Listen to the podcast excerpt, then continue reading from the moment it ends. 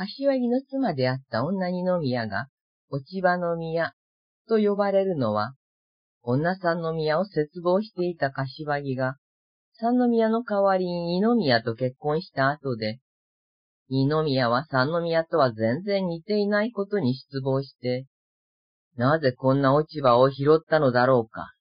と、一人ごちたことから来ています。ずいぶん失礼な言いようですよね。さて、夕霧は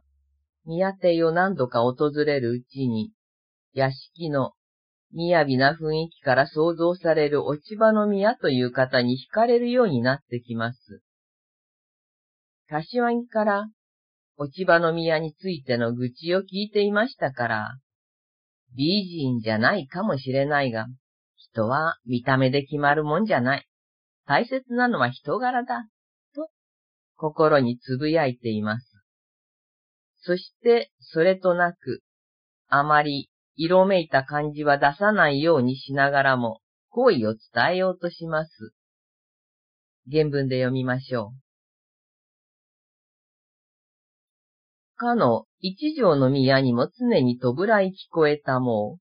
う。うずきばかりの空は、そこはかとのう心地よげに、一つ色なるよもの小杖もおかしゅう見え渡るを。物思う宿は、よろずのことにつけて、静かに、心細を暮らしかねたもうに、霊の渡りたまえり。この宮こそ、聞きしよりは心の奥見えたまえ、哀れ。下にいかに人笑われなることを取り添えておぼすらん。と思うもただならねば、糸を心とどめて、恩ありさまも問い聞こえたまいけり。形こそ、糸魔法にはえものしたもまじけれど、糸見苦しゅう、傍らいたきほどにだにあらずは、などって、見る目により、人をも思い飽き、また猿まじきに心をも惑わすべきぞ。さまあしや。ただ、心ばせのみこそ、言いもてゆかんにはやんごとなかるべけれ、と思うす。今はなお昔に思いしなずらえて、疎からずもてなさせたまえ、など、わざと消そうびてはあらねど、年頃に景色ば見て聞こえたもん。亡くなったご主人と同じようにお考えになって、親しくお付き合いください。などと言っています。この後も夕霧はずっと律儀に宮邸への見舞いを続けています。ある秋の夕べ、突然訪れた夕霧に慌てて聞いていたことをそのまま残して落ち葉の宮は水の向こうに引き下がりました。出入りする人も多く、子供たちで賑やかな我が家に引き換え、こちらは静かで趣深い夕暮れの光景が広がっています。夕霧は久しの間に腰を下ろして、残されたことを少しつまびいて、こういう場面で好き心ある男は浮いた噂を立てられるようなことをするんだろうな、などと思っています。原文です。打ち解けしめやかに恩ことどもなど引きたもうほどなるべし。深くもえ鳥やらで、やがてその南の久しに入れたて祭りたまえり。我が御殿の、明け暮れ人しげく、物騒がしく、幼き君たちなど、すだき慌てたもうに習いたまいて、いと静かに物哀れなり。打ち荒れたる心地すれど、あてに気高く住みなしたまいて、洗剤の花ども、虫の寝刺激のべと荒れたる夕映えを見渡したもう。ワゴンを引き寄せたまえれば、ビチに調べられて、糸よく引き鳴らしたる。人がに染みて懐かしゅう覚え。かようなるあたりに、思いのままなる好き心ある人は、沈むることなくて、さまあしきけわいをも表し、猿まじきなおもたつるぞかし。など思い続けつつ書き鳴らしたも。そのことは生前柏木が愛用していたものです。夕霧は、そのことに先ほどまで触れていたはずの落ち葉の宮の空気を感じ、自分でもそのことを書き鳴らし、ミスの際にそれを押しやり、落ち葉の宮を促します。折から、月の光はさえ渡り、物哀れな風情に満ちた酔いです。控えめな宮も、思わずことを書き鳴らしたのでした。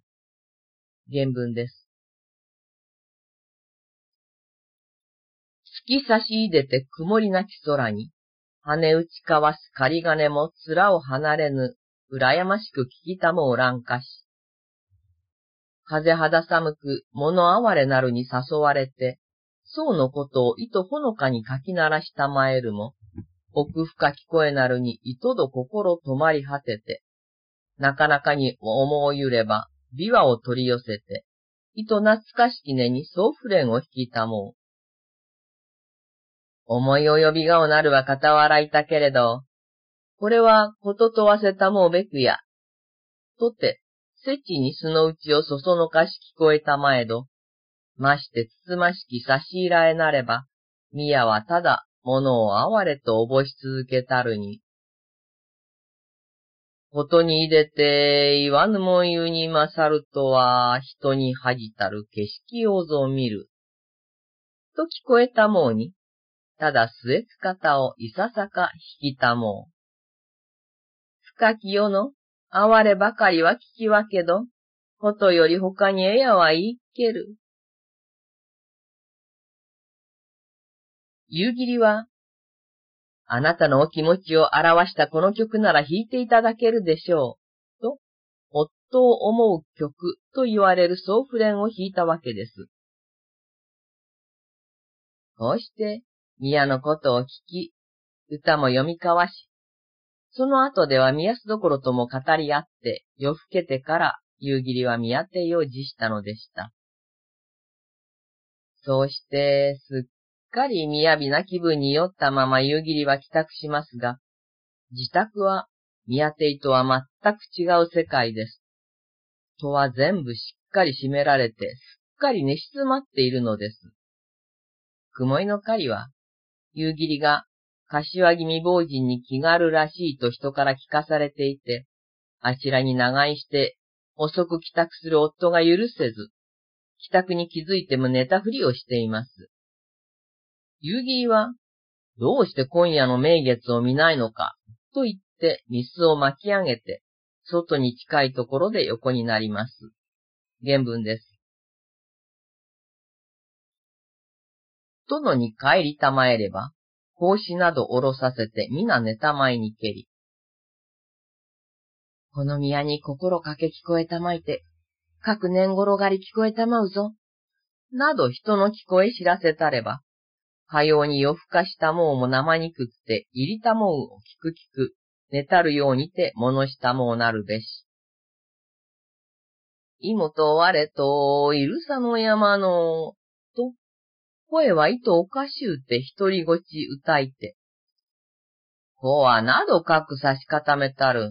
あな埋もれや。今宵の月を見ぬさともありけり。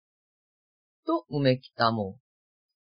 こうし、上げさせたまいて、ミス巻き上げなどしたまいて、橋近く伏したまい、伏したまえり。月の光で見ると、部屋の中は子供たちや女房がそこら中いっぱいにゴロゴロ横になっています。雑然とした部屋の内を見ながら、宮安どころから託された笛をそっと吹いて、今頃、宮のところでは、琴を弾いたりして月を楽しんでおいでなのだろうなぁ、と思いながら眠りについたのでした。原文です。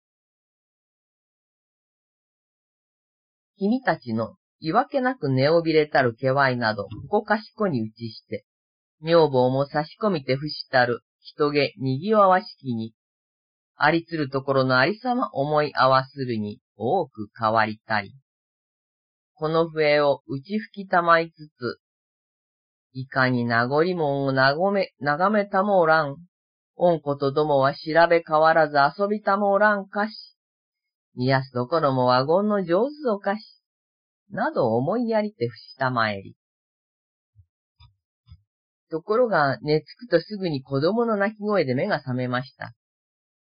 幼い子が泣いて、父を戻したりして、ちょっとした騒ぎになり、雲井の狩りは胸をはだけてお乳を飲ませています。そして、夕霧に向かって、あなたが水をあげて月を見たりするから、何か悪いものが入ってきたのよ。と苦情を言うのでした。原文です。若君の寝をびれて泣きたまを恩声に冷めたまいに、この君、痛く泣きたまいて、つだみなどしたまえば、目のとも起き騒ぎ、上も大人ぶら近く取り寄せさせたまいて、耳挟みして、そそくりつくろいて、抱きていたまえり。糸よく越えて、つぶつぶとおかしげなる胸を開けて、血など含めたもん。こうして、時折宮の元を訪ねるようになってから、すでに2年以上の時が流れました。何かの機会を捉えて恋心を訴えたいと気長に願っていたところ、母宮安どころが病気になり、小野の山荘に移るという話を聞き、これは、もしかしたらチャンスかもしれない、と見舞いに行きます。小野は、今で言えば、一条寺高野から大原の手前あたりでしょうか。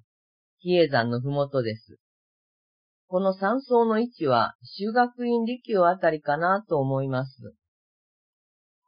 山荘に移る手配から、利子、人をしてくれる奉仕ですね。その人へのお礼、部屋の準備など、いろいろなことをしておいて、夕霧は自ら見舞いに出かけていったのでした。